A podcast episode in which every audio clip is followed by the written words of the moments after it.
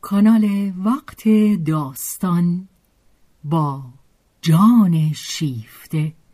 همراه ما باشید.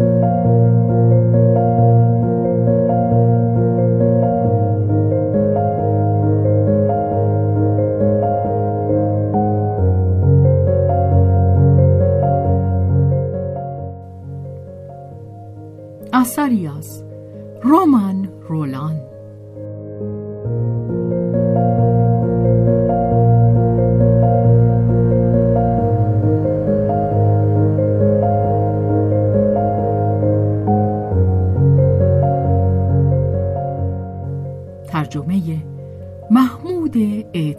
اعتمادزاده بهازین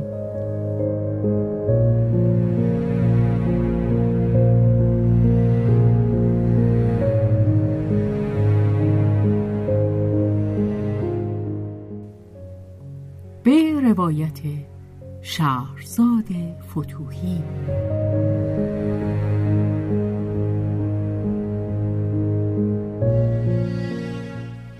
کارگردانی و تنظیم حسین آشتیانی.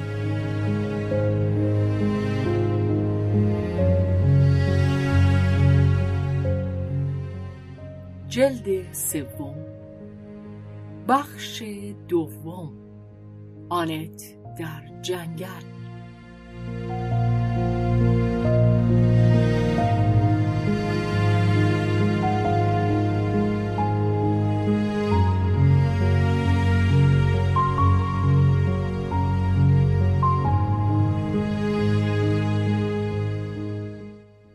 باری. آنت پس از تجربه های رنگارنگ بار دیگر در کوچه بود. و در آن تجربه آخری چیزی نمانده بود که پوستش کنده شود و هر که جز او بود بخش عمده ای از اعتماد خود را به خیشتن و به زندگی از دست می‌داد. ولی آنت پوستش کلفت بود و اعتماد برای آنت خطر از دست دادنش هیچ نبود. چه حتی پروای داشتن آن هم نداشت. اعتماد کند به کیه؟ به چه؟ به خودم؟ زندگی؟ چه جفن! من چه می‌دانم؟ چه احتیاجی به دانستن دارم؟ آنکه بخواهد روی آینده بنا کند مثل آن است که ساختمان را از سقف آغاز کند. این برای مردها خوب است. برای من زمین به این زودی کم نخواهد آمد. همیشه خواهم توانست پاهایم را روی زمین بگذارم. خوشا پاهای خوب و بزرگ من همواره همان لذت را از راه رفتن می‌برند. به نظر نمی رسید که از سینه پهلویی که از پی گریپ آمده بود و خوشبختانه در راه بازگشت در ایتالیا بر آن چیره شده بود دیگر اثری در بنیه نیرومندش به جا مانده باشد و به رغم چهل و پنج سالی که از عمرش می‌رفت حتی یک نشانه تغییر فصل در او نبود سیلوی که جوانتر از او بود ناراحتی های این تغییر فصل را بی تسلیم و رضا احساس می کرد و اطرافیانش آن را بیشتر احساس می کردند. زیرا خلق و خویش را بهبود نمی بخشید. نگران و ستوهاور بود. او میان خود و آنت مقایسه های اندوه باری می کرد و چونین می نمود که خواهرش را از آن سرزنش می کند. آنت می خندید و به او می گفت زود شروع کردن همین نتیجه را هم داره. پاکدامنی همیشه پاداش می‌بینه. چه پاکدامنی قشنگی.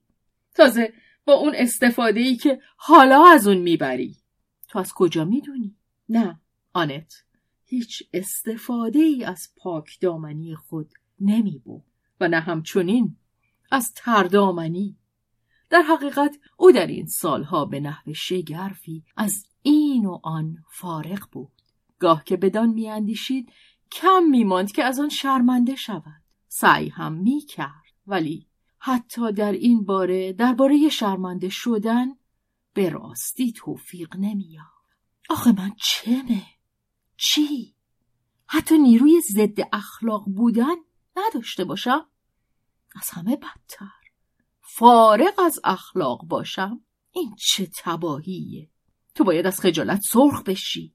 اوه نه نه همین بسه. به اندازه کافی من سرخ هستم. گرچه نه به اندازه این سیلوی بیچاره. با اون بادهای گرمی که به اون میوزه و پیشانی و گونه ها و گردنشو مثل دشت پر شقایق می‌کنه. چه تندرستی بیجایی من دارم. بیشک دیدارش بیننده را به دلسوزی وا نمی داشت. با این همه حال و روزش درخشان نبود. زندگیش ماه به ماه میگذشت و ذخیرهاش فقط کفاف چند هفتهاش را می‌داد. آن هم با محدودیت های جدی. در روز فقط یک بار غذا می‌خورد. در رستوران های ارزان که خوراک آن نه به مقدار فراوان بود و نه به جنس مرغوب. ولی خدا می‌داند چگونه همه چیز به او میساخت آنت خوب می‌دید که پسرش هرگاه که ملاقاتی دست می‌دهد به بررسی جدی رنگ و روی شکفتش می‌پردازد. مارک میل داشت که از آنت برای بیقیدی او که سر به رسوایی می‌زد حساب بخواهد. او رفتار مادر را بیقیدی نام می‌داد زیرا آنت مانند او با شوری سودایی بر ضد کسی یا چیزی بر نمی‌خواست. چشمان کمی نزدیک بین و برجستش بی آنکه جانب چیزی را بگیرد سرگرم آن بود که همه چیز را بنگرد همه چیز را منعکس کند. ولی هیچ چیز از آنچه آنت می‌دید از دست نمی‌رفت. آنت تصویر آن را در ژرفهای وجود خود حفظ می‌کرد. روزی به حساب آن همه می‌رسید. اما نه امروز. امروز او به راه خود می‌رفت و در گذار خیش همه باستاب ها را میقاپید و او از خوشی شگرف خود که تا چه مدتی همچنان ادامه داشت لذت می‌برد. بی آنکه هیچ کاری برای حفظ آن انجام دهد. همچنان که هیچ کاری برای به دست آوردن آن نکرده بود. شگفتانگیزتر از همه آن نبود که او در گشایشی که از پس تلاش فشرده سالهای جنگ در گرفته بود چند ماه یا چند سالی این خوشی را چشیده باشد. زمانه سراسر کم و بیش از آن بهرهمند شده بود و این خود تلافی طبیعی زندگی بر ضد مرگ بود ولی برای زمانه این تلافی پس از دو سه سال ته کشیده بود. مانند آتشی که در توده کاه بیفتد زود سوخته بود و با آن نیز انبار کاه. به زحمت اگر چهار دیواری آن لرزان و گشاده به روی بادها و باران برپا بود. اما در انبار آنت اثری از آتش به جا نبود. انبار او خوب ساخته شده بود از سنگ محکم دج و خرمنهای آنت در آن مرتب نهاده بود. هم برای خرمنهای سال گذشته در آن جا بود هم برای خرمنهای سال آینده. و مایه شگفتی در همین بود. خوشی او دوام داشت. و حالان که از آن دیگران مانند کیفوری تریاک در فرسودگی یا در بیزاری فرو رفته بود. پس مگر خوشی او با از آن دیگران از یک جنس نبود؟ البته که نبود. این خوشی بر پایه انرژی بود و با فعالیت نگهداری می‌شد. بی یاری مخدرات با عمل. ولی آیا این نوع دیگری از مخدر نیست. اینکه این فعالیت با توفیق همراه بوده یا نبوده باشد اهمیتی فرعی داشت. با یا بی توفیق همه چیزش سود بود. زیرا در هر قدم اگر هم با لغزش همراه می بود آنت از این عالم درگیر و دار مرگ و نو شدن از این چمنزار انبوه که از تلاشی جهانی تغذیه می کند ریزه های دیگر و دیگرتری را با شاخک های خود بر می داشت. ولی چرا میلیون ها شاخک دیگر که جوانتر و چالاکتر از آن خود او بود همان لذت را از جهان بر نمی گرفت. چرا این جوانان برعکس نوعی سرگیجه و بیزاری یا خشم دیوانوار یا ترس توهم خیز از آن بر می گرفتند. آنان در زیر چمن جز لاشه مرده چیزی نمی دیدند. خود آنت نیست. آیا آن را نمی‌دید؟ می‌دید. هم آنچه در بالا هم آنچه در زیر بود. چه روش گیتی بر همین نهاده است بسا مرگ بسا زندگی. و هر کدام زاده دیگری است. پس جنگ را آن دیگر محکوم نمی کرد. او یک سر آماده بود تا مبارزه خود را بر ضد جنگ و بر ضد فرومایگانی که آن را به صورت بازی نفرت انگیز تعصب و خودپسندی و سودجویی خیش آورده بودند از سر بگیرد. پس این همه را او چگونه با هم سازش می‌داد؟ توضیح آن را از او نخواهی. سرشتش می‌داند. آن سرشت زنانه ژرف کور و مطمئنش که در قوانین بزرگ سراسر طبیعت سهیم است. ولی هوش او بر آن آگهی ندارد. مگر تا این اندازه که اینک فروغهایی در او گذر کرده اند. ولی این فروغها زود گذرتر از آن بودند که او توانسته باشد معنای روشنشان را نیز تشخیص دهد. آری او همچون طبیعت با شوری صدایی بر ضد همه آنچه می‌کشد نبرد می‌کند. ولی باز همچون طبیعت با شوری سودایی برای همه آنچه زندگی دارد از همه آنچه زندگی دارد از همه این شعله های زندگی تازه که از گورستان سر به در می آورند می سوزد و هماهنگی مرگ و زندگی که عقلش قادر به بیان قوانین آن نیست چشمها دستها و حرکات او جریان طبیعی زندگی او سازش آن را بسیار به سادگی تحقق می بخشد. آنت دوست دارد ببیند و زندگی کند و در زندگی این چمنزار تازه که از خون مردگان می روید و خود من آیا مرده نیستم؟ اما از نو زنده می شوم. همه چیز حتی آنچه بدترین است علاقهش را به خود جلب می کند. نه این زن برگندی دهان کوچکی ندارد. دشوار پسند نیست راست و محکم ایستاده است. جز این هم نمی‌تواند باشد.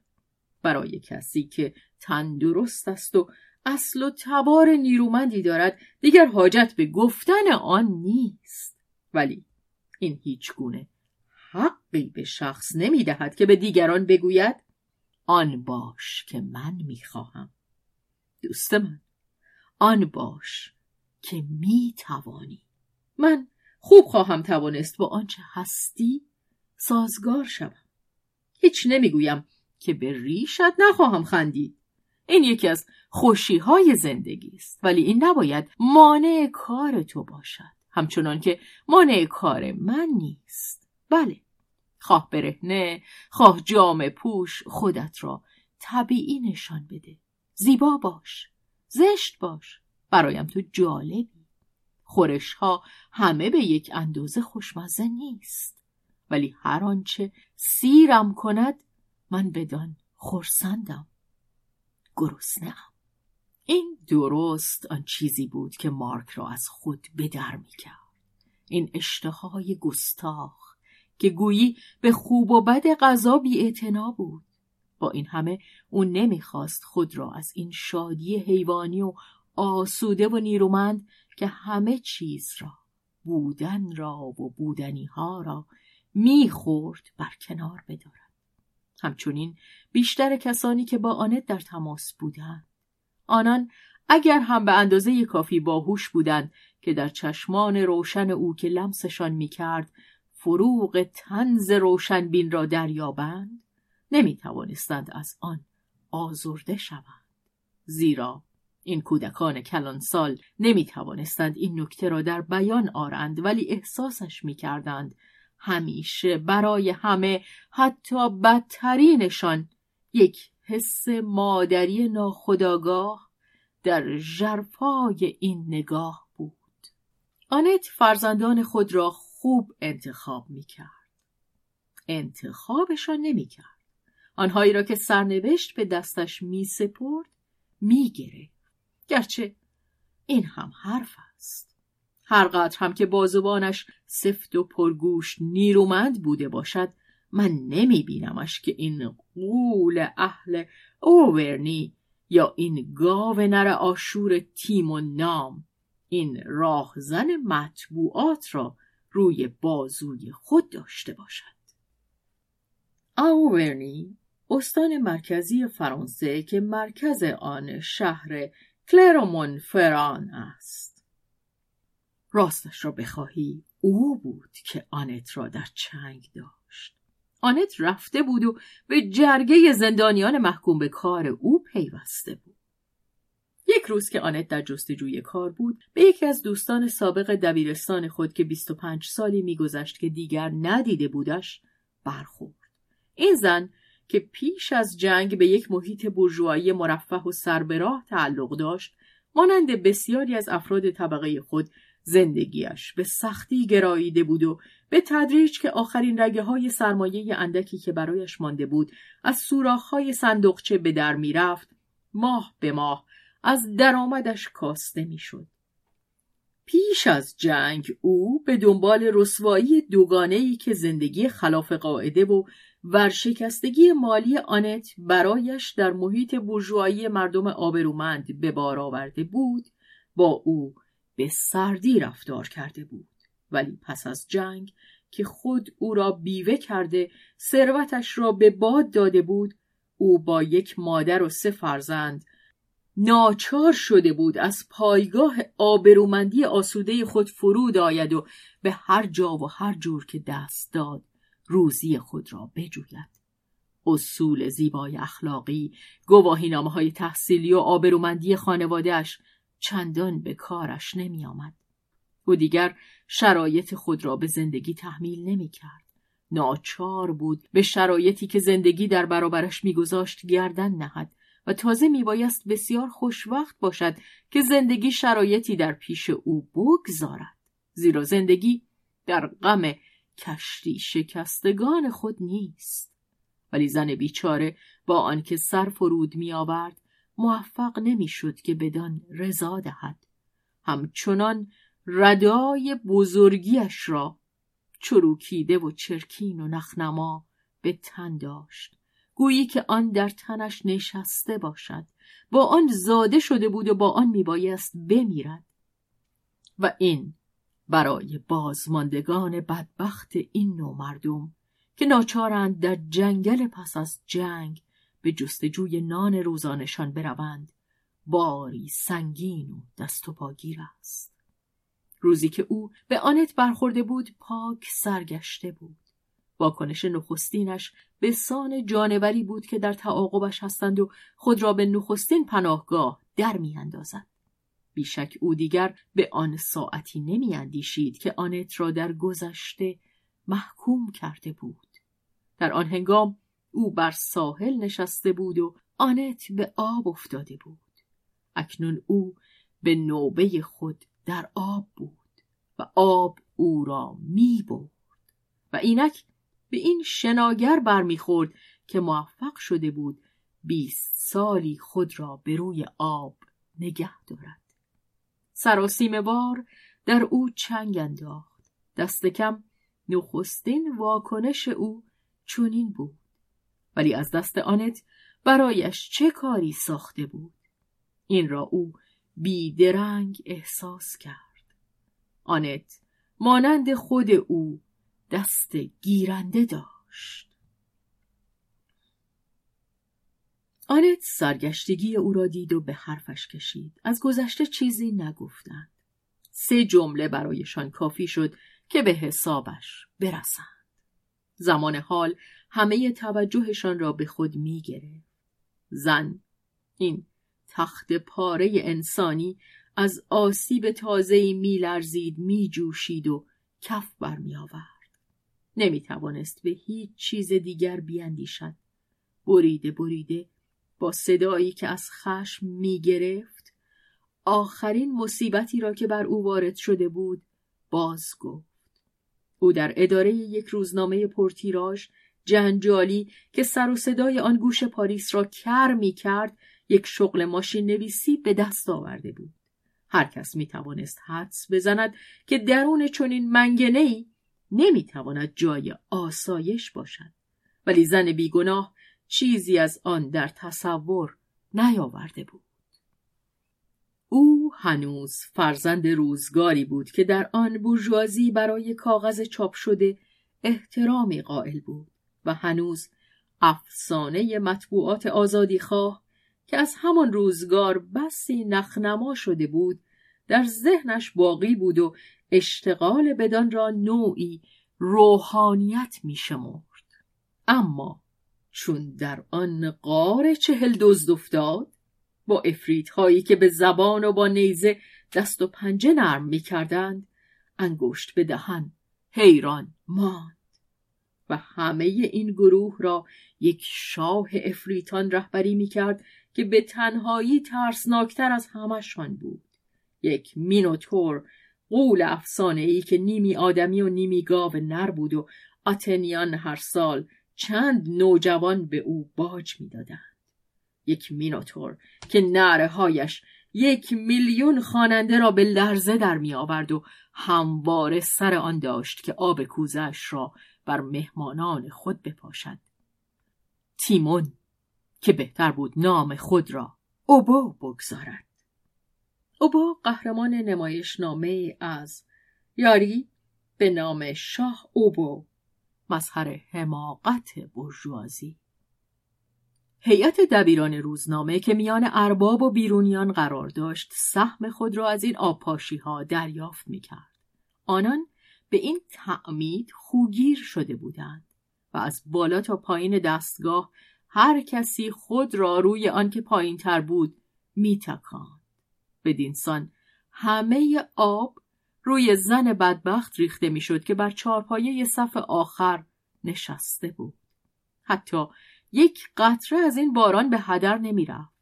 بار اول زن بر آن شد که سرکشی کند اما سرکشیش دامنه ای پیدا نکرد آنان در همان نخستین نظر دندانهای قربانی خود را شمرده بودند او سر و روی حراسان مرغی را داشت که با پرهای باد کرده می رود و خود را درست زیر چرخهای اتومبیلی می اندازد که می خواهد از آن پرهیز کند و بازی در گرفت. اتومبیل ها به خرخر در آمدند از همه طرف سر رسیدند و این گلوله پر را برای همدیگر پرتاب کردند. در چنین حالی خود بسنجید که آن پرنده سرگشته چگونه قادر بود که انگشتانش و حواسش به کار خود باشد.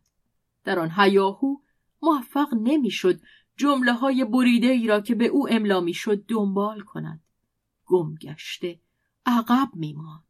دیگر معنای کلمات را در نمی یافت املاشان را از یاد می برد املا این بالاترین افتخار این شرمگاه هوش برجوایی و نتیجه را خود می‌توان به تصور آورد. آنان هیچ پروای سن و سال و حال شوریده زن نداشتند و او در بازگشت به خانه از پرخاش هایی که به او شده بود بیمار بود. شب در بستر خود اشک میریخت و بی پردگی سخنانی که روز از فراز سرش رد و بدل می‌شد شب نیز در گوشش میپیچید. از آن به نفس میافتاد. سراسیمه می‌شد و با این ها گویی شکمش را پاره می‌کردند. آخرین ضربت بعد از ظهر آن روز بر او وارد شده بود. یک مسخرگی رسوا که شاه اوبا دبیرانش را به تماشای آن مهمان کرده بود و قربانیش یک کشیش پیر بود که راه خود را گم کرده نزد او آمده بود تا اعانه بگیرد. صحنه بیش از آن به سلیقه گرگز بود که ما بتوانیم آن را در اینجا به نمایش بگذاریم. کشیش که شیطان را به چشم دیده بود پا به فرار نهاد. مرغ نیز همین که فرصت یافت در رفت. مصمم بود که دیگر بدانجا پای نگذارد. آنت دست زیر بال ژولیده مرغ برده گوش می‌داد و بی آنکه سخن بگوید آهسته با دست بر او می‌زد و میکوشید تا آرامش کند. پس از آنکه گفته زن به پایان رسید آنت گفت پس حالا این محل خالی است؟ زن سکسکه هایش را فرو خورد. مبادا مبادا خواسته باشید جای منو بگیرید. برای چه نه؟ به شرط آنکه نان را از دهانتان نقاپم. من دیگر همچون نانی را نمی‌خورم. من نانهای بدتر از این خوردم آخه می‌دانیم که بهتر است خیلی از نزدیک به دستهای نانوا نگاه نکنی. من دستهایش را دیدم دیگر نمی‌توانم بخورم. من هم خواهم دید و باز خواهم خورد. زن سرگشته با همه وسواسی که بر پیشانیش چین می نشاند به دیدن آنتو خوشخوییش که با چانه او را به مبارزه می‌خواند نتوانست از خنده خودداری کند. پیداست که؟ اشتها دارید! چه کنم؟ من روح مجرد نیستم. پیش از هر چیز باید خورد. بعد روح چیزی از دست نخواهد داد. قول میدم. روحم را من نمی فروشم آنت اطلاعات لازم را به دست آورد. مزد خوب بود. کار از حدود استعدادش در نمیگذشت. دست بر این خوشبختی را هم داشت که از زمانهای گذشته با یکی از پاروزنان این کشتی آشنا باشد. یک سردبیر پیر که در روزگاری که آنت در مهمانی ها با روژه شوهر ناداشتش سر و سری داشت با او رقصیده بود. آنت منتظر پایان آن روز نشد تا جای آن زن را که هنوز گرم بود به دست آورد. با خود می گفت همین را من کم دارم که تردید بکنم. دنیا قفسی است پر از بوزینه. ما در این قفس زاده شده ایم. نمی توانیم از آن بگریزیم. اینها شکلک هاشان سراسر چیز تازه ای نیست که مرا به وحشت بیاندازد. و اما آن اورانگوتان بزرگ. خب خواهیم دید. کنجکاوم که با او روبرو بشوم. آری کنجکاوی. آنت اگر هوا می بود در چیدن سیب از درخت تردید روانه می داشت. پی روباه بازی نمی رفت تا آدم را به چیدن آن وادارد می‌دانم خطر می کنم. برای آن هم خطر می کنم که بهتر بدانم. اخلاق کهنه توصیه می کرد که از خطر بگریزم. ولی اخلاق نو به ما یاد داده است که آن که خطر نمی کند هیچ ندارد. هیچ چیز نیست. من اگر نیستم خواهم بود. کنجکاو بودن آیا عیب بود؟ شاید. ولی در آنت این عیبی دلیرانه بود. زیرا کنجکاوی در او با نوعی مبارز جویی در برابر ناشناخته ای که به پیشوازش می‌رفت همراه بود. آنت تا اندازه روحیه شه سواران آوارگرد داشت. حال که قولها نبودند با بوزینه ها نبرد می‌کرد و از آن گذشته عذرش که دونکیشوت لاغرندام از آن بی بهره بود پیش نفس خود آن بود که دندانهای تیزش در برابرش می نهاد. خوردن. بوزینه ها به من غذا بدهید.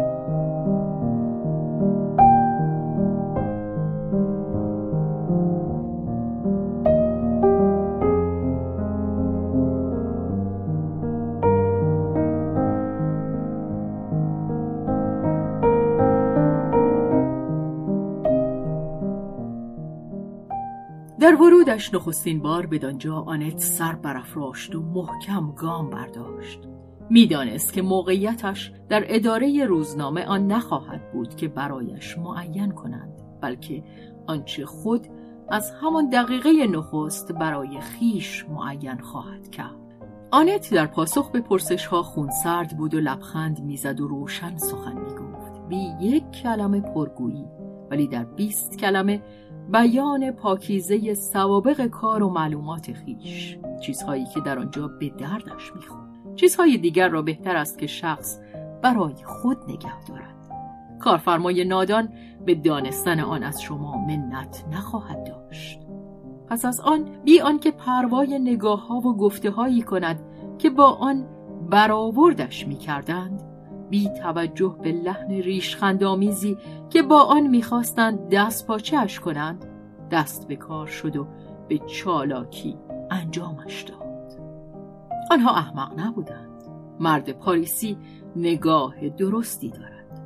پستانهای زن و در زیر آن قلب او را زود آزمایش می کند. هم این و هم آن در آنت محکم بود.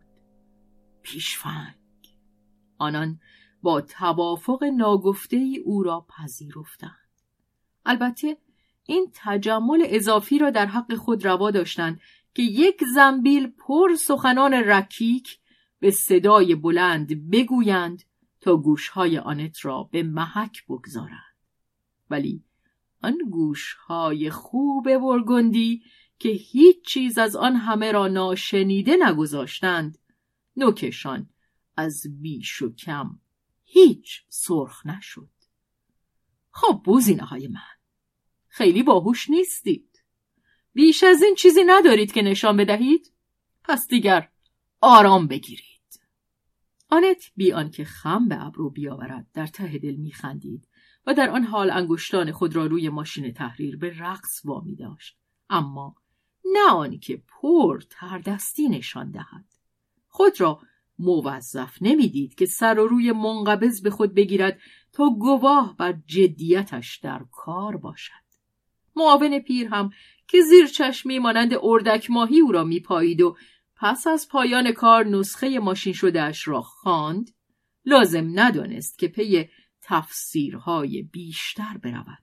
گفت خوب است. همه همین اندیشیدند. کار سر مانده بود؟ اربا. او برای چند روزی به یکی از اردوکشی های اسرارآمیز خود رفته بود که در آن در معاملات بزرگ ملتها را زیر و رو می کرد و به هم می و همچنین گاه زنها را. زیرا وقتی که یکی از ایشان به دلش می نشست دیگر تا به چنگش نمی آورد قرار و آرام نداشت. به شکارش می‌رفت و دیگر چاره ای نبود جز آنکه به کام خود برسد. این بار او پانزده روزی قائب بود. آنت فرصت آن یافت که سوار کار خود بشود. حتی فرصت آن یافت که وجود ارباب را از یاد ببرد. وقتی که او برگشت آنت فقط هنگامی متوجه آن شد که دیگر بیرون رفته بود.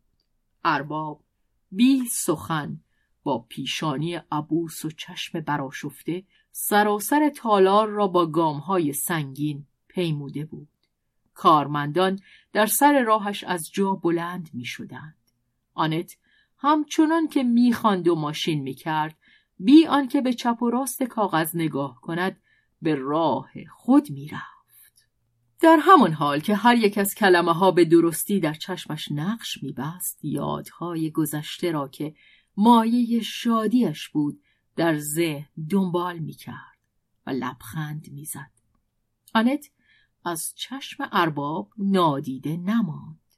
نگاه ستبر مرد از پس گردن تا کفلها روی او سنگینی کرد. آنت پشت خم نکرد. ولی این نه از هنر او بود زیرا ارباب را نمی‌دید. درست در لحظه ای که او بیرون می‌رفت. آنت با تأخیر متوجه خاموشی شد. چشم برداشت. مگر چه اتفاقی افتاده؟ همسایه ها خندیدند. آمد و رد شد. که؟ او؟ آنت هزاران فرسخ دور بود. وقتی که دانست یکه خورد. همکاران در گوشش زمزمه می‌کردند که از بالا تا پایین وراندازش کرده است. معاون پیر آنان را وادار به سکوت کرد. ارباب در اتاق خود را باز میگذاشت و امروز به نظر نمی رسید که حوصله داشته باشد. میبایست جایی سرش به سنگ خورده باشد. هوا پس است. خاموشی باز در گرفت. جز تق مرتب کلیدها زیر انگشتان ماشین نویس ها چیزی شنیده نمی‌شد و در بیرون قلقله کوچه. پس از آن صدای خشمناک زنگ برخاست. ضربات مشت روی میز ارباب. آنت برای نخستین بار زوزه اورانگوتان را شنید. معاون پیر سراسیمه میدوید. چون به درون رفت هیاهو در گرفت. طوفان بر سر او میقرید و در تالار آن دیگران سر فرود آورده حال درستی نداشتند. طبعا ارباب در همان نخستین نظر در همه خطاهایی که روی هم انبار شده بود چنگ انداخته بود. مانند هسته ای که میان دو انگشت فشرده شود معاون تندتر از آنچه به درون رفته بود از اتاق بیرون آمد. و پشت سر او قامت بلند تیمون در بالای سزینه پلکان میان چارچوبه در ایستاده آن را پر می کرد. دستش پر از برگ های نوشته بود و نعره می کشید. احمق ها بگیرید بگیرید این کاغذهای کون پاک کنتونو و آنها را به یک بار پرتاب کرد. همه سرهای خود را در شانه ها فرو برده بودند. فقط آنت نگاه می کرد. تیمون با چشم بر او سائقه باری. آنت ماشین کنان همچنان نگاهش می کرد. یک نگاه تند برای وارسی به نوشته و سپس بار دیگر رو در روی طوفان. تیمون نزدیک بود که منفجر شود. کرکرت و پایین بیار. آنت پایین نیاورد. تیمون بسیار منظم تق ماشین را میشنید. دو تا از سپله را با خشمی دیوانوار به زیر آمد. سپس فسخ عظیمت کرد. پشت کرد و به لانه خود باز رفت. پس از چندی بار دیگر صدای زنگ برخاست. کارمندی ترس خورده رفت تا دستورهای ارباب را بگیرد و با خود یک دسته کاغذ که ارباب به تندی نوشته بود باز آورد. مقاله ای که میبایست پاک نویس کرد. آنت معمور ماشین کردن نصر لجنالود ارباب شد. هنوز درست نگاهی به آن نیفکنده از جا جست و به سوی معاون خم شد و گفت ببینم رئیس میباید پاکش کرد نه؟ چی؟ پاکش کرد؟ خب بله لجنش رو تا بخواهی هست مرد دستها را به آسمان برداشت بدبخت مبادا همچو کاری کنی. درست ارزشش به همینه. می‌دونی؟ مبادا حماقت به سرت بزنه. کار ما رو زار می‌کنی. همه رو بی کم و کاست. ماشین کن. با غلط های املاییش به تو چه؟ خب غلط های خیلی گنده رو ولی با احتیاط عمل کن. طوری که مجبور نباشه متوجهش بشه. یارو کسی نیست که تو رو ببخشه. آخه با این همه اومده و میون یه مش کلمات که معناشو نمی‌دونه دست و پا می‌زنه. آسمون و ریسمون به هم میبافه. چه بکنیم؟ خودش می‌دونه. من کارم اینه که صدایی اینجا بلند نشه. تو هم قبل از هر کسی راحتم بگذار. در کاری که به تو مربوط نیست دخالت نکن. خب خوشگلم. دلخور نباش ولی حرف همینه همه رو عینا ماشین کن آنت سرسخت بود آنگونه که خوشایندش بود تصمیم می گرفت. با بیزاری با نوک انگشت ها ماشین می کرد. نصر مقاله چرب بود به دست می چسبید. آنت به هوس می افتاد که انگشتان خود را پاک کند و بدبو بود. آنت بینی را چین می‌داد. با این همه بوی نر از آن شنیده می‌شد. قدرتمند بود و گاه گاه از آن چنگ های جانانه میانداخت که استخوان حریف را می شکست. جانوری ترسناک. افسوس که کسی جرأت نمی کرد نه آنکه چنگ و دندانش را سوهان کند. می بایست او را همچنان که بود پذیرفت یا به دور افکند. بلکه او را از دامهایی که به مفت خود را در آن میانداخت بر حذر دارد. از غلطهای گنده در زمینه زبان و تاریخ و علوم و غیر آن. برای چه او می‌رفت و خود را در چنان مخمسه میانداخت؟ و برای چه آخر نباید جرأت کند؟ من اگر جرأت نکنم به او خیانت کردم من نمی‌خواهم وقتم را اینجا مثل این ترسوها به لرزیدن بگذرانم من جرأت خواهم کرد و جرأت می کنم. آنت جرأت کرد. بیباکانه. نه زبان لجن او بلکه خطاهای گندهش را تصیح کرد. چون زبان او رنگ خاص او داشت و میبایست به او باز گذاشت. بوزینه مجاز است که بوزینه باشد اما خر نه. گوشهایت را من می‌برم. باقی رو نگه دار. معاون بویی از آن نبرد حوصله نداشت که مطابقه کند ولی از دیده تیمون چیزی پنهان نماند پر هم طول نکشید به اندک زمانی پس از آنکه نسخه را نزدش بردند صدای خشمناک زنگ بار دیگر تنین انداخت. معاون سر در شانه ها فرو برده بار دیگر نزد قول رفت. تقریبا هم بیدرنگ از آنجا باز آمد. رنگش از ترس و خشم پریده و با ساقهای کوتاه و خمیده خود به سوی آنت دوید و به سرش داد کشید. حیوان گندیده! من که خبردارت کرده بودم! خب برو! حالا برو می‌خواد ببینتت زرک خوک صفت چه صابونی به جامت خواهد خورد از خشم نفسش بند می آمد. آنت برخواست.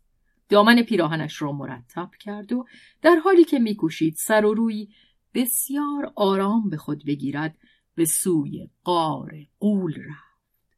با این همه دلش در قفس سینه سخت میتپید. هیچکس اما چیزی از آن ندید و عمده همین بود.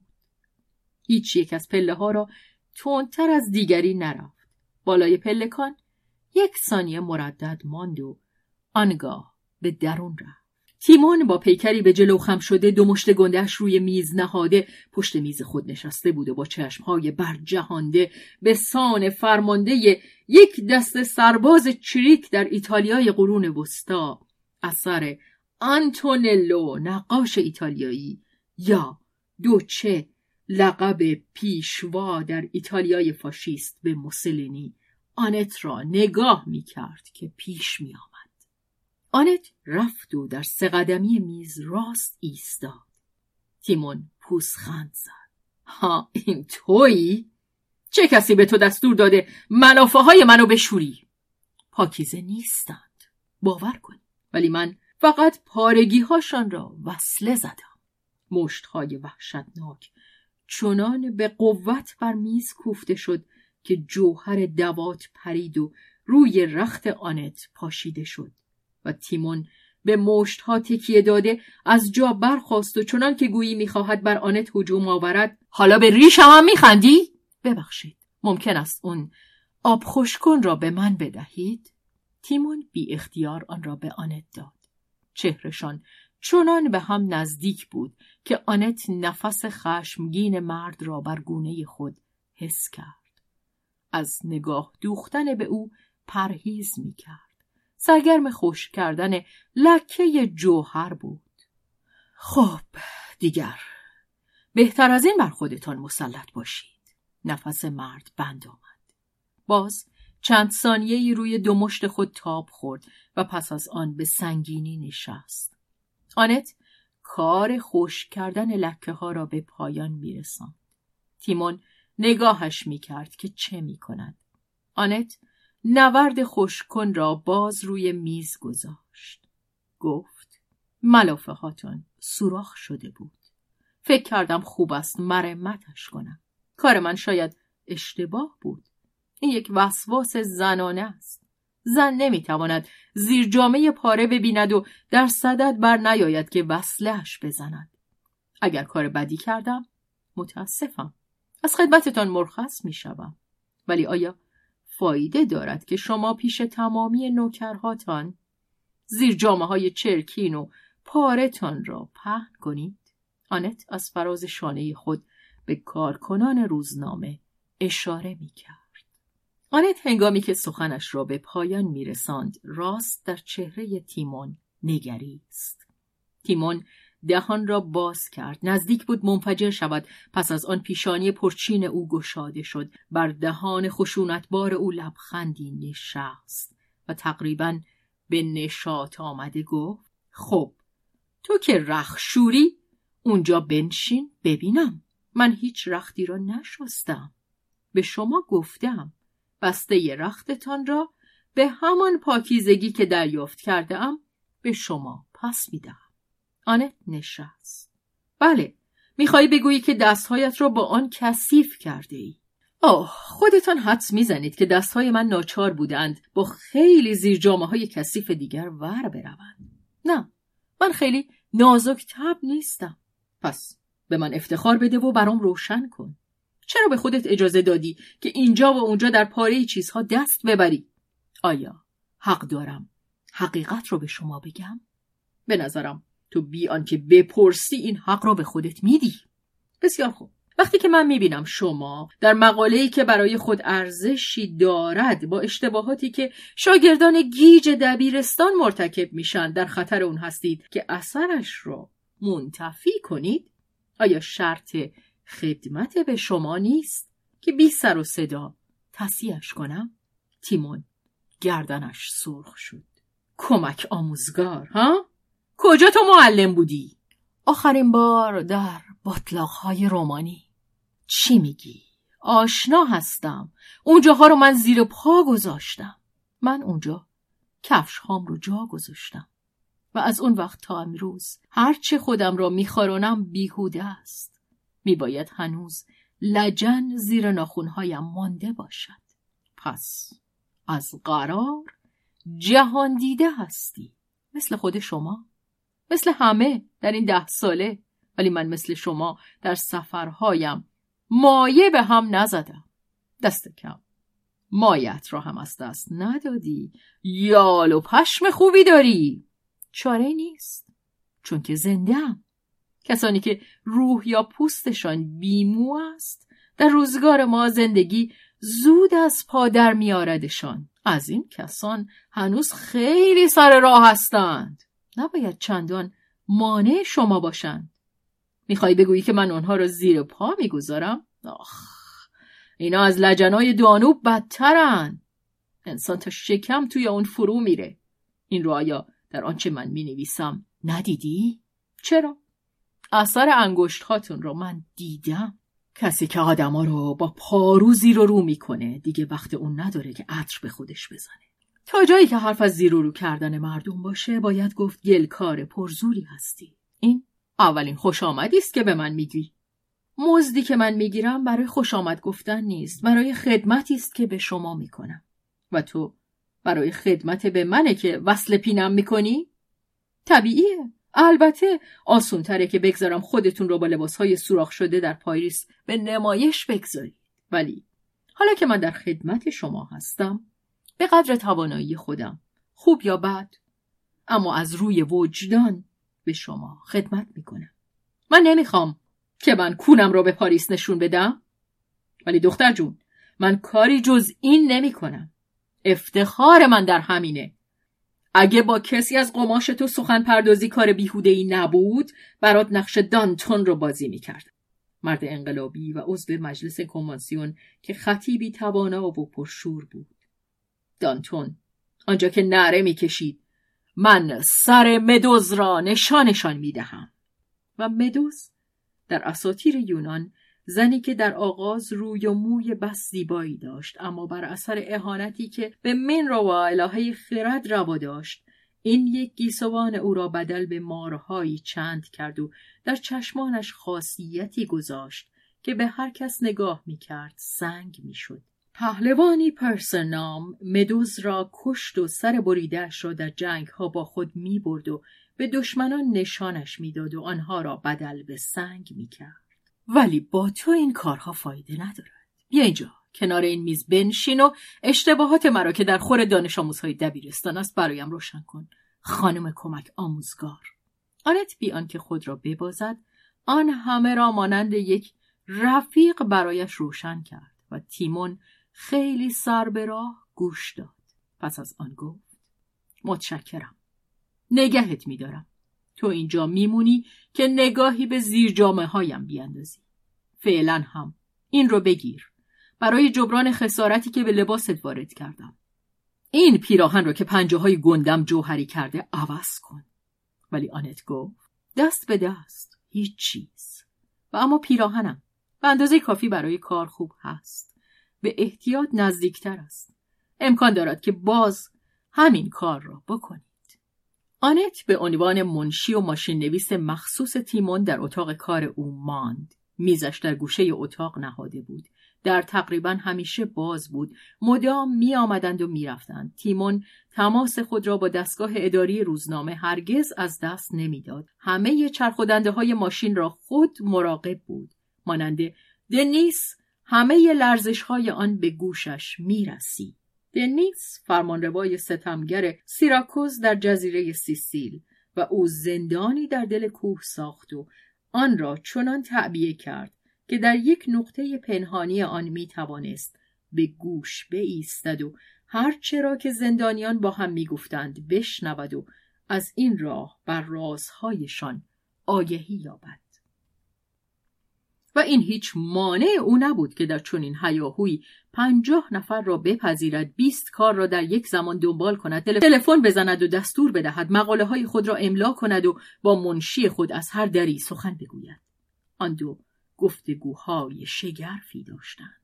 تند و بی تعمل مانند توپی که در هوا بگیرند و بیدرنگ برگردانند. نمی بایست سست و پخمه بود. به چشم و دست آنت می‌شد اعتماد کرد. او زمانی قهرمان تنیس بود و مفصلهایش که رو به سفتی می‌رفت به سرعت نرمش خود را باز یافت.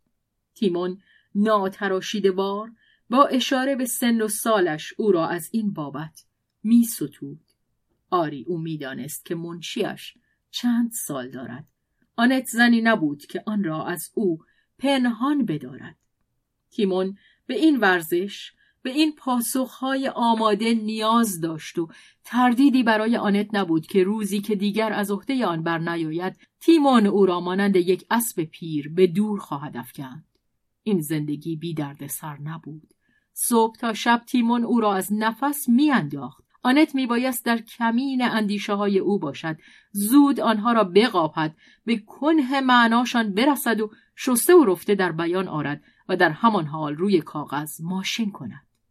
گوش ها تیز کرده آماده ی حمله و پاسخ بازو مانند فنر دراز می شود و از نزدیک یک مشت جانانه یک ضربه راست به زیر چانه حریف می خورد. تیمون می خندید. نوش جان کردم. آنت نیز به نوبه خود نوش جان می کرد. شب کوفته و مانده به خانه باز می گشت و می باید فردا از نو شروع کرد. آنت فردا از نو شروع می کرد. در حقیقت حالش از آن به جا می آمد. این فعالیت بیوقفه هوش گوش به زنگ برایش ورزشی بود که زنگ پیچ و مهرهایش را میزدود و با خاک گرفتگی مغز که ناشی از بالا رفتن سال عمر بود مبارزه می‌کرد. و خطری که با این شغل ملازمه داشت میل زندگی و حواس را در او تیزتر می‌کرد. درکش سریعتر و مطمئنتر بود.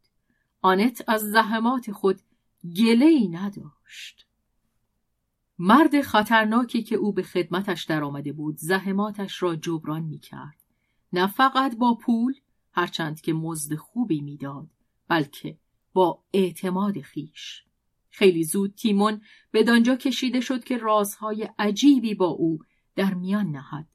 گرچه خود هم برخی رازهای آنت را که معمولا در گفتنش امساک داشت از او بیرون کشیده بود و قریبتر آنکه آنت به او میدان داده از پرسش های بیملاحظه او نرمیده بود.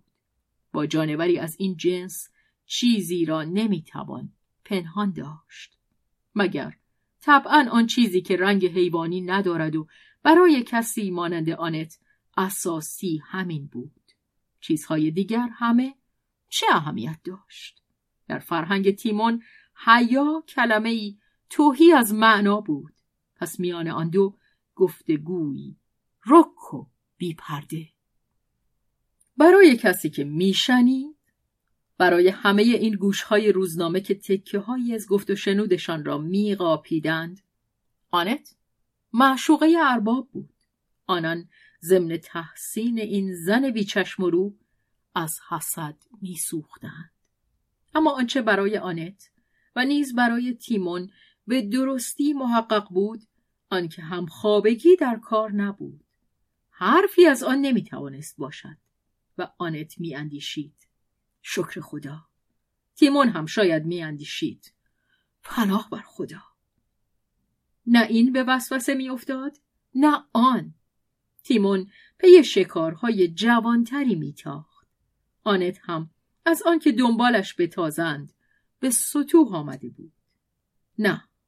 نه آنچه به درستی آن دو را شریک هم می کرد این تأمین ناگفته بود که در آنچه جنبه حیوانی دارد جای نگرانی نیست نیرومندی آنت از آنجا سرچشمه می گرفت که تیمون او را به چشم یکی از آن ماشین نویسان که مدام در پی شکار اربابند یکی از آن زنان که در کمین ماجرا نشسته اند نمی‌دید. تیمون یقین داشت که اگر کلمه ای بر زبان آورد آنت آماده بود که هم در ساعت از پشت میز خود برخیزد موهای خود را با انگشت زیر کلاه خود فرو برد و با یک تکان چانه بگوید خداحافظ ارباب. آن هم برای همیشه. هیچ چیز او را پایبند نمی‌کرد و درست برای همین بود که تیمون به او دل بسته بود. دستیاری که ارزش عملیش را خود در همان نخستین نظر دریافته بود. کسی که می‌دانست آنچه را که حق او بود به درستی بستاند. و اگر آنت این را نمی‌دانست تیمون تحقیرش می‌کرد. کسی که ضمن دقت و درستی خدمت نهایت بیقیدی را داشت و این حد اعلای بیقرزی است.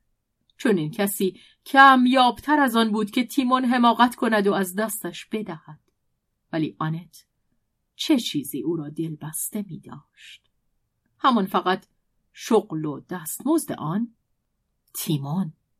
همه چیز در رفته تیمون علاقش را برمیانگیخت بی هیچ کشش بی هیچ چیزی که پیوندشان دهد هر دو حس می‌کردند که از جانوران معمولی نیستند. آنان در هیچ مسئله یکسان فکر نمی کردند اما فکرشان باز کمتر به مانند همه کس بود. هر یک از ایشان من خود را به دست خود ساخته بود. آن را از میان توده زباله ها بر نداشته بود. آنان این من را در پارچه وجود خود بریده بودند با مقرازی که بی پروا ولی به درستی می برد با تجربه شخصی. هرچند هم که پارچه و برش در آنها متفاوت بود هر دو یکدیگر را همکار می شناختند میان خود می توانستند به نیم گفته سخن بگویند. گرچه تمام گفت نیز با هم سخن می گفتند تیمون از بزدلی همه این پشت ها که از ترس ستیز و پرخاش او خم می شد و از همه این کونها که آماده دریافت لگدش بود حوصلش سخت سر رفته بود. سرانجام یک مرد که آن هم یک زن بود در زبان آلمانی برای زن یا مردی که از پایگاه والاست یک واژه وجود دارد. سرانجام یک چهره انسانی که رو در روی تو نگاه می کند و می گوید نه و با آرامش خاطر انتقاد یا سرزنش مستدل خود را بار تو می کند و حق هم با اوست. تیمون بدان معترف نمی شود اما از آن بهره می گیرد این به دل خوش می نشیند انگار زمین سفت است. شخص در آن فرو نمی رود می توان پاها را روی آن گذاشت و همچنین سر را آن سر گنده که گاه چندان نیاز دارد که به جایی تکیه کند.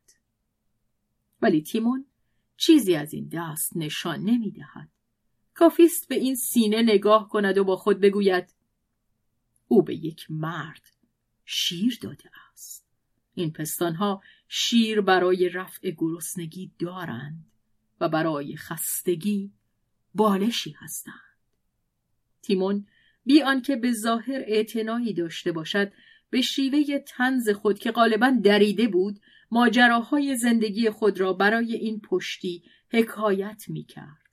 بی هیچ احساس شرم تیمون و روح زیبای او را که خیلی دلچسب نبود پیش او برهنه به نمایش میگذاشت و این روح مانند هر روح دیگر از آن کسی بود که زاده شده بود و روزی در کام مرگ می‌رفت یک زن راستین همیشه می‌تواند بفهمد و همدردی کند ولی از گفتن آن به مرد مغرور خودداری می کند. می‌دانیم جنس نر نیاز به همدردی ندارد. همدردی توهین است. ولی پاره توهین ها گاه حتی می‌گویند دشنام هست که در نهان شخص از آن نمی رنجد. حرف همه در آن است که میباید در توهین کردن مهارت داشت چنان که توهین به موقع برسد. آنگاه که هرچند هم که اراده اعتراض کند تن در انتظار آن است.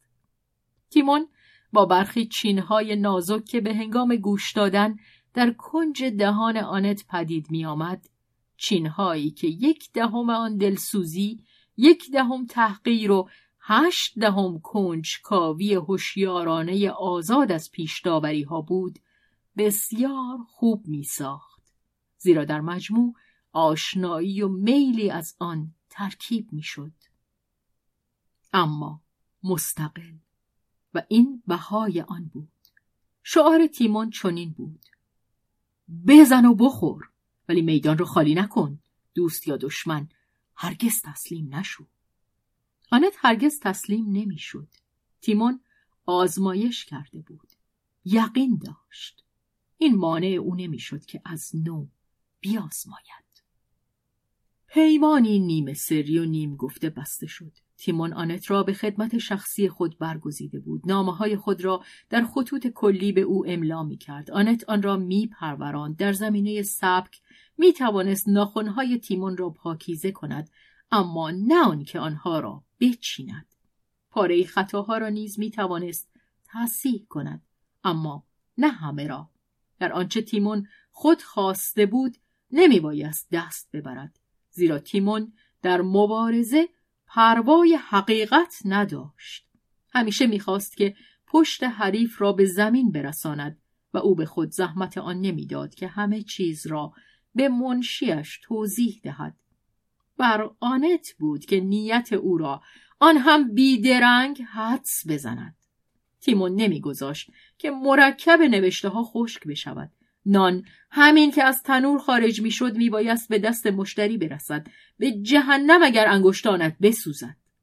و وای به حال تو اگر آن را بیاندازی دست آنت خطا نمی‌کرد. ارباب حیله های عمل مقاصد نهفته مقاله ها و درک خیش از روزنامه و زندگی را رک و راست برای آنت شرح می‌داد. می‌دانست که او به هیچ رو تاییدش نمی کند. ولی آنت آن را همچون نمایشی میپذیرفت و پول بلیت را تیمون برایش پرداخته بود. آنت حق سود کشیدن نداشت. تیمون به او می‌گفت نه اون که میلش در تو نباشد می‌بینم لبهایت را پیش آوردی خب سوت بکش برای یک بار به تو اجازه می دهم. آنت دست به کار شد. سوت کشید. تیمون با اشاره دست سوت او را قطع کرد. دهنتو ببند. و حالا درست اون چه من گفتم ماشین کن آنت ماشین می‌کرد این مشت تیمون بود که بر سر جهان کوفته می‌شد انتقامی بود که میبایست بگیرد انتقامی سخت کینه سالهای بدبختی و رسوایی کودکی. تیمون پسر خدمتکار مسافرخانه در پرگور شهرستانی در غرب فرانسه بود که او را از یک مسافر رهگذر که در تاریکی شب حتی چهرهش را ندیده بود بار گرفته بود. زن بیباکانه موفق شده بود آبستنی خود را پنهان بدارد تا آن دم که مانند بارکشی خسته و مانده در حین کار هنگامی که چهار دست و پا سرگرم شستن کف اتاق بود او را روی آجرها بر زمین گذاشته بود. زن را با بچهش آنجا در میان خون خود یافتند. دیگر برای برگرداندن این ناخواسته به جایی که از آن بیرون آمده بود پر دیر بود. بچه با فریادهای خیش دلبستگی پرتوان خود را به زندگی اعلام می کرد. ولی همین که مادر توانست روی دو پای خود بایستد هر دوشان را بیرون کردند. زن چگونگی گذرانی را که از آن پس داشته بود برای هیچ کس حکایت نکرد و هیچ کس هم پروای آن نداشت. هیچ چیز نبود که او بدان تن ندهد. از هیچ چیز هرچه سخت و هرچه هم پست به شرط آنکه شکمش را سیر کند روگردان نمی‌شد. او همان سخت جانی شگرف جانورانی را داشت که از زندگی جز سختی و رنج نصیبی ندارند. ولی اندیشه ترک چونین زندگی به مغزشان خطور نمی کند و همان دلبستگی شدید مادینه ها را به میوه دل خود تا زمانی که هنوز آنقدر رسیده نیست که از او برکنده شود داشت پس از آن بگذار برای خود بگردد. بر طبیعت است که نگهدار او باشد. گلدری خورد سال هنگامی که برای نخستین بار به مزدوری رفت چشمش به اندازه کافی دیده بود که دیگر از هیچ ننگی نرمد. مادرش در پی آن بر نیامده بود که رسوایی های خود را از او پنهان بدارد. تازه مگر با در همامیختگی زندگیشان چون این کاری می توانست زن همه پاک دامنی خود را روی تنها برگ این دلبستگی حیوانی به فرزند خیش داو گذاشته بود. اما این مانع از آن نمی‌شد که او را سخت بزند. سخت زدن یعنی سخت دوست داشتن. یک چنین دوست داشتنی به مذاق نازک طبعان نیست.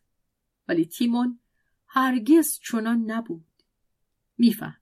می‌فهمید که چون کودک است و در آخرین پله مراتب قرار دارد تنها کسی است که مادرش که خود زیر پای دیگران بود می‌توانست پایش را روی او بگذارد. قاعده همین بود. ولی خدا وقتی که بزرگ شود خوب خواهد دانست که چگونه پاهای خود را روی پشت همه این کسانی که بر هر دوتاشان سنگینی می کنند بگذارد. کار بی جان کندن صورت نگره هیچ نمی بایست بینی حساسی داشت. آری او مردمان را از ابتدا از پاها شناخت. این نوکر خورد سال یک مهمانخانه مشکوک که بی آنکه به نظر آید به رازهای جنده ها و مشتریان وارد بود یک روز یک ساعت بخت به او روی کرد و کاغذهای رسوا کنندهی به دستش افتاد. که یک مسافر به هنگام ترک مهمانخانه در آنجا جا گذاشته بود. کمتر از یک دقیقه طول کشید تا پسرک اهمیتشان را به طور مبهم برآورد کند. خوب و بد کار را بسنجد و تصمیم بگیرد. خود را در ایستگاه به آن مرد رساند. دو به دو بی یک کلمه پرگویی. حرف از خواهی در میان نبود ولی تردید امکان نداشت. حریف سر فرود آورد. مرد کاغذهای خود را پس گرفت و در برابر متعهد شد و بیدرنگ هم به عهدش وفا کرد که همدست خورد سال خود را به خدمت خیش بگیرد. پسرک دیر باور حتی فرصت آن به خود نداد که به مهمانخانه برگردد و ژند پاره های خود را برگیرد. با آن مرد سوار قطار که دیگر به راه میافتاد شد. مرد دلال معاملات بین المللی کم و بیش غریبی بود که خود را با ظاهری ساده و بیغش به لباس یک نماینده سیار بازرگانی درآورده بود. او برای یک کارخانه فولادریزی سفارش های توپخانه می گرفت و میان کارگاه ها و آماج های توپ یعنی ملت ها یا بهتر بگویم کسانی که از آنان بهره کشی می کنند مانند ماسوره در رفت و آمد بود. مسافرتهایش بیشتر اوقات او را به کشورهای بالکان و خاور نزدیک میکشاند. به هر جایی که زبان آدمی برای لیسیدن خون همسایگان میخارد نیکخواهان بشر که به تردستی بازیچه های مرگزا در اختیار آن می‌گذارند همیشه توانستند مانند سگ بو بکشند و خریدارانی را که در شوق به کار بردن آن بازیچه ها میسوزند بیابند. در صورت لزوم ترتیبی می‌دهند که همزمان با دادن وسایل خونریزی بهانه اش را نیز در اختیار بگذارند. طبیعی است که آن دلال حقیر و ناتراشیده با همه زرنگیش این همه دور نمی‌دید. به همین اکتفا می کرد که عرضه و تقاضا را زیر جلی به دو طرف ابلاغ کند و از هر دو سهمی برگیرد. به سیاست علاقه ای نداشت. ولی آن خوک بچه پریگورد پوزه جویندگان دنبلان داشت. پریگورد شهرستانی در غرب فرانسه که تیمون در آنجا به دنیا آمده بود و قارچ دنبلان آن مشهور است. تیمون زود پی برد که سیاست درختی است که در پای آن دنبلان می‌روید. به پرورش درخت پرداخت. با سفرهای خود با گمان زنی ها و تفکرات خود با آشنایی با ماجراجویان کاردان از دستی گرفتن و به دیگر دست دادن موفق شد که ساختمان درخت و شاخه های اصلی و ریشه های آن را ابتدا به صورت کلی و سپس از نزدیک سامان دهد. های کرم خورده ای را نشان کند که به اقتضای خردمندی میباید نگه داشت و از کندنش سخت پرهیز کرد و نیز همه آن دوملهایی را که برای کسانی که از آشپزی سررشته دارند در حکم دنبلان است. همچنین او نیاز به وقت بسیار نیافت تا دریابد که میباید نبوغ بسیار کوچکی داشت که مانند ارباب خود فقط در خدمت منافع یک بنگاه بود. چرا؟ دو نباشد. چرا؟ سه نباشد چرا همهشان نباشند؟ و نیازی به گفتن نیست. با خیانت به همهشان به یک اندازه. هر که بیشتر دادنی بود ولی آنکه کمتر می‌دهد اگر داد آن را هم به جیب بزن. دنبلان در هر بشقابی لذیذ است. خواه ورشو خواه نقره البته پسرک جوینده دنبلان از نخست در این هنر خطرناک که در یک آن بر چندین زین بنشیند به استادی نرسید. ولی عمده آن است که بدان توفیق یافت. کفلهای پهنی داشت و هر جا می نشست گویی بدان دوخته می شد اربابش مجال پی بردن نیافت. در فرصتی مناسب آن دیگری به یک حرکت دست کارش را ساخت. در داستان خوب گفته نشده است. چگونه؟ ولی واقعیت این است که روزی و جایی در بالکان پیرمرد از میدان هنرنمایی های خود ناپدید شد و هیچ کس در پی آن بر نیامد که رد پایش را بجوید. چه سودی داشت؟ دیری نگذشت که جانور دیگری از جنس خود او به راز خوک بچه پریگوردی پی برد و او را در چنگ گرفت. زیرا به شماره بر او فزونی داشت. مرد با آن موهای خرمایی و چشمان روشن به گله نیرومند سگان اینتلیجنس وابسته بود که سازمان اسرارآمیز آن در همه جای زمین سلطه امپراتوری بریتانیا را تأمین می کند یا شاید هم سلطه گله را. زیرا کسانی که بازی به دستشان انجام می‌گیرد در پایان باور می‌دارند که بازی از آن خود ایشان است.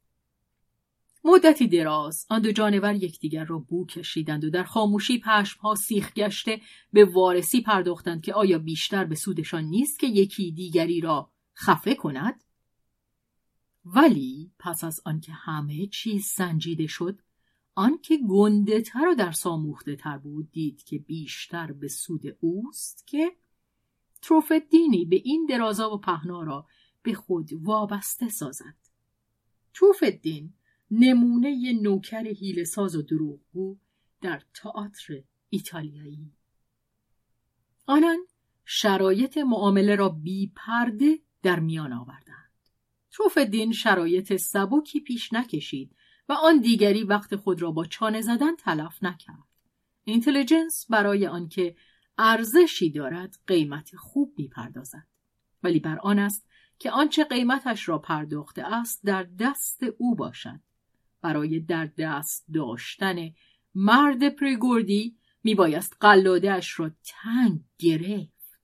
در این باره خریدار هیچ پندار خامی نداشت. برای آن هم که خریده شده بود پنداری باقی نگذاشت. گولدری دانست که جان خود را فروخته است. او کسی نبود که تشویشی از آن به خود راه دهد به شرط آنکه بهای گذافی دریافت کرده باشد. باقی را بعد دربارهاش فکر خواهیم کرد. تا زمانی که منافعش اقتضا کند در خدمت ارباب خواهد بود. روزی که منفعت ته بکشد نیرنگی خواهد زد که از چنگش به در رود. خطر چیزی نبود که او را از کار باز دارد. حرف از امضا در پای یک ورقه نیست سخن از چیزهای جدی می رود. از آنجا که هر کدام می دانستند چه چیز باید انتظار داشته باشند روی هم به طرزی شایسته با هم می ساختند. زیرا معامله برای هر دوشان بارور بود.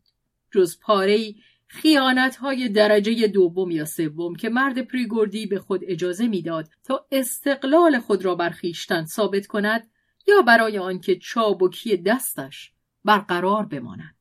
حریف چیزی نمی گفت ولی نشان می‌داد که دیده است. خردمندی دوگانه.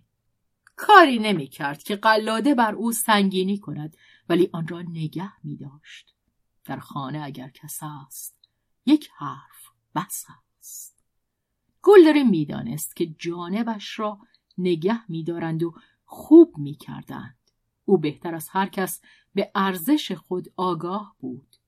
با دستیاران خوب و با تعلیمات درست نشان داد چه تردستی در کار دارد. تردستی آمیخته از بیباکی و هیلگری در دستیسه هایی که اربابان سمج و زیرکش کلاف سردرگم آن را باز کرده رشته های دراز آن را به گرد اندام ملت ها میپیچیدند. طولی نکشید که به استعداد خاص او در بیپروایی سخن پی بردند.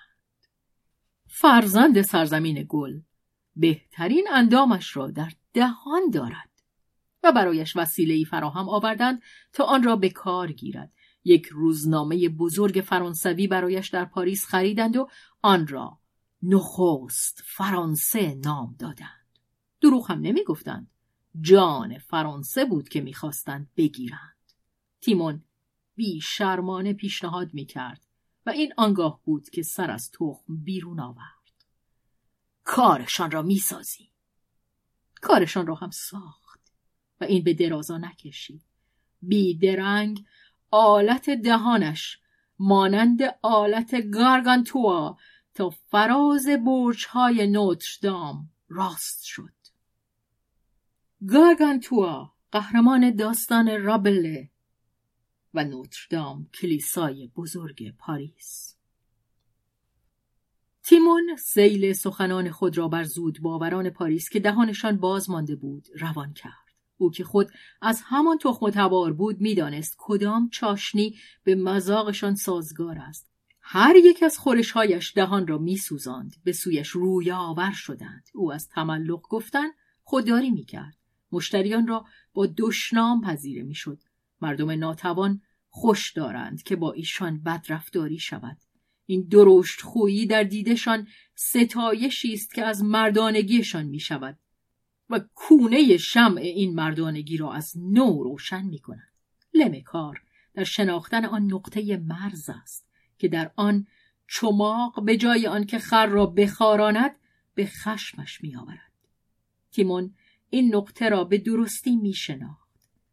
در سختترین تندروی های خود هرگز فشار سنج را از نظر دور نمی داشت.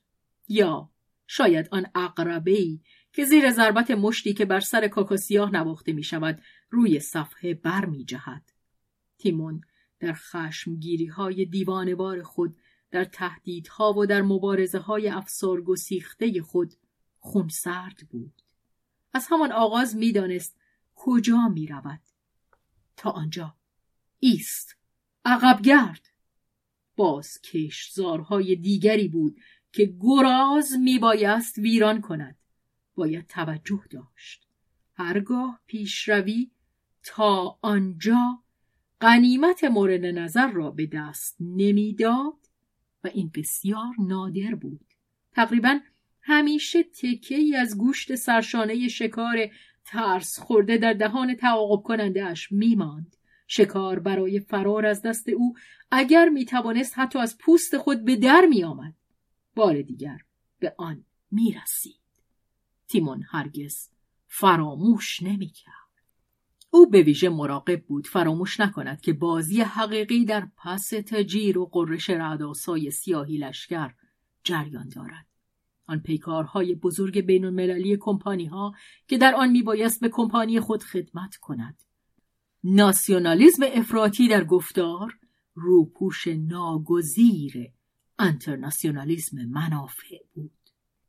برای تیمون و همپالکی های او که در شمار اعضای مجلس اعیان انگلیس نبودند ولی صبر کنید روزی خواهند شد پاک یکسان بود که بازار فولاد زیر این یا آن پرچم دولتی به چنگ آید یا اینکه این فولاد در راه صلح یا جنگ به کار رود رنگ پرچم هیچ تأثیری در معامله نداشت و معامله هم با هر رنگی می ساخت. آری در آغاز بیش از جنگ جهانی که تقریبا به یک اندازه کشتارگاه آدمیان و اندیشه ها بوده است تیمون مانند اربابان خیش هنوز گل ملی را آن گل پرخار سرخسخونی را که در بهای آن داده شده بود در گوشه ای از کشتزار خود پرورش می‌داد. و برای همین هم بود که آنها در بازیهاشان همیشه سازش نداشتند. جنگ دو گل. آنان با هم دقل می باختند. اشاره است به جنگ داخلی انگلستان. 1455 تا 1485 میان هواداران خانواده یورک و خانواده لانکستر بر سر آنکه کدام باید به پادشاهی برسند. نشان این دو فرقه یکی گل سفید و دیگری گل سرخ بود. ولی جنگ جهانی به ایشان آموخت که در جایی که امکان داشتند ویرانی و تباهی همه ملت ها را برای سود شخصی خود به انجام برسانند میبایست بس احمق باشند که میدان عمل خود را فقط به سود و زیان یک ملت محدود کنند. و اگر هنوز وسواسی در ایشان باقی مانده بود ماجراجویان نوخواسته بر زمه خود گرفتند که ایشان را از آن سبکبار کنند. این گروه تازه از ته دریاهایی برآمده بودند که به شدت گردبادها از جا کنده بود. آنان به مانند حرامزاده های سر از چنبر هر قانون رها کرده شکسپیر بودند که جهان را زیر پاهای خود لگد مال می کنند. حرامزاده هایی محصول در همامیختگی نژادها مردم خاور نزدیک یا مالزی که از ترکیب و از ریخت و پاش چهار یا پنج قاره ساخته شده اند.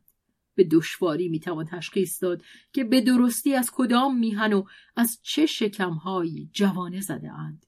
آنان خود هرگز در پی دانستن آن نبوده اند و از همین رو بهتر در هر آبی شنا می کردند و بدا به حال آرواره های اشرافمنش که مدعی بودند تومه خود را در بستر آماده حوزچه خود انتخاب کنند.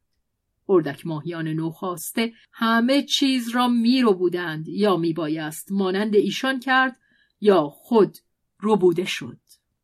تیمون بی هیچ زحمتی توانست به رنگشان درآید. غم زادگاه خیش به هیچ رو درد سرش نمی‌داد. واژه میهن بیشتر پدر را به یادش می آورد که می بایست انتقام خود را از او بگیرد. میهن و پدر در زبان فرانسه از ریشه مشترک لاتینی یکسانی مشتق شده از آنجا که با همه سرکشی اندیشه نمی‌توان از گوشت و خون نژاد خود نبود از آنجا که نژاد او از جانب زنی که او را به دنیا آورده بود مانند زمینی که هر دوشان از آن سر برآورده بودند به ریشخند زمخت و درنده گلوایی آراسته بود که بوی آن ناز و دودنی است و در انگشتان میماند تیمون انتقام خود را با همان تنز نیرومندی می‌گرفت که خود را و دیگر کسان دار و دسته خود را با آن قضاوت می کرد. هرگز هم مانند برخی از ایشان گول وراجی ها و بحانه های رنگین خواه مذهبی و خواه اخلاقی یا اجتماعی را نمی‌خورد که این تارتوف ها قارتگری های خود را بدان می پوشانند. او نسبت به درویی سخت بیرحم و گاه گاه برای توده های استثمار شده سرشار از دلسوزی بود. آری ولی تحقیر در او بر دلسوزی فزونی داشت و به هواداری ایشان آماده حمله بر ضد بهرهکشان بود تارتوف چهره اصلی نمایشنامه‌ای به همین نام اثر مولیر که مظهر سالوس و ریای مذهبی است در ساعتهایی که میخاری تیتانهایی را که به غر کوهستان رانده شده بودند از زنجیر رها می کرد و دود از دهانه آتشفشان بر می آورد. او اینک می دانست که تیتانها شکست خورده اند و از آن ساده هم نبود که می‌گویند افتخار بر آنان که شکست خورده اند. به همان اکتفا می کرد که بگوید وای بر آنان که پیروز گشتهاند. زیرا می شناختشان و آنچه از فضیلت که احیانا برایش باقی مانده بود آن را در کینه جای می‌داد که نهفته و خونخوار بی پایاب و بی اندازه برای همدستان یا رقیبان خود داشت. ولی شکست خوردگان هم به هزین نمی ارزیدند. تیمون آنان را نیز شناخته بود. آن استثمار شدگان آن توده ها که در زمان کودکی میانشان خزیده بود. اینان نیز پاهاشان بر کسانی که در زیر بودند کمتر سنگین نبود. پس بگذار همان زیر بمانند. نه بیمی در میان نبود که تیمون شانه های پهن خود را در خدمت کسانی بگذارد که می‌خواستند نظم اجتماعی را واژگون کنند هرچند که هیچ یک از ایشان این نظم این بی نظمی را با چشمانی شکافنده تر از او قضاوت نمی کرد. ولی به درستی هم او این چشمان را نتوانسته بود از کسانی پنهان بدارد که مانند خود او می‌دانستند از میان ابروها درون پیشانی را ببینند و اربابانش در همان حال که به کارش می گرفتند مراقب او بودند. تیمون مایه نگرانی بود.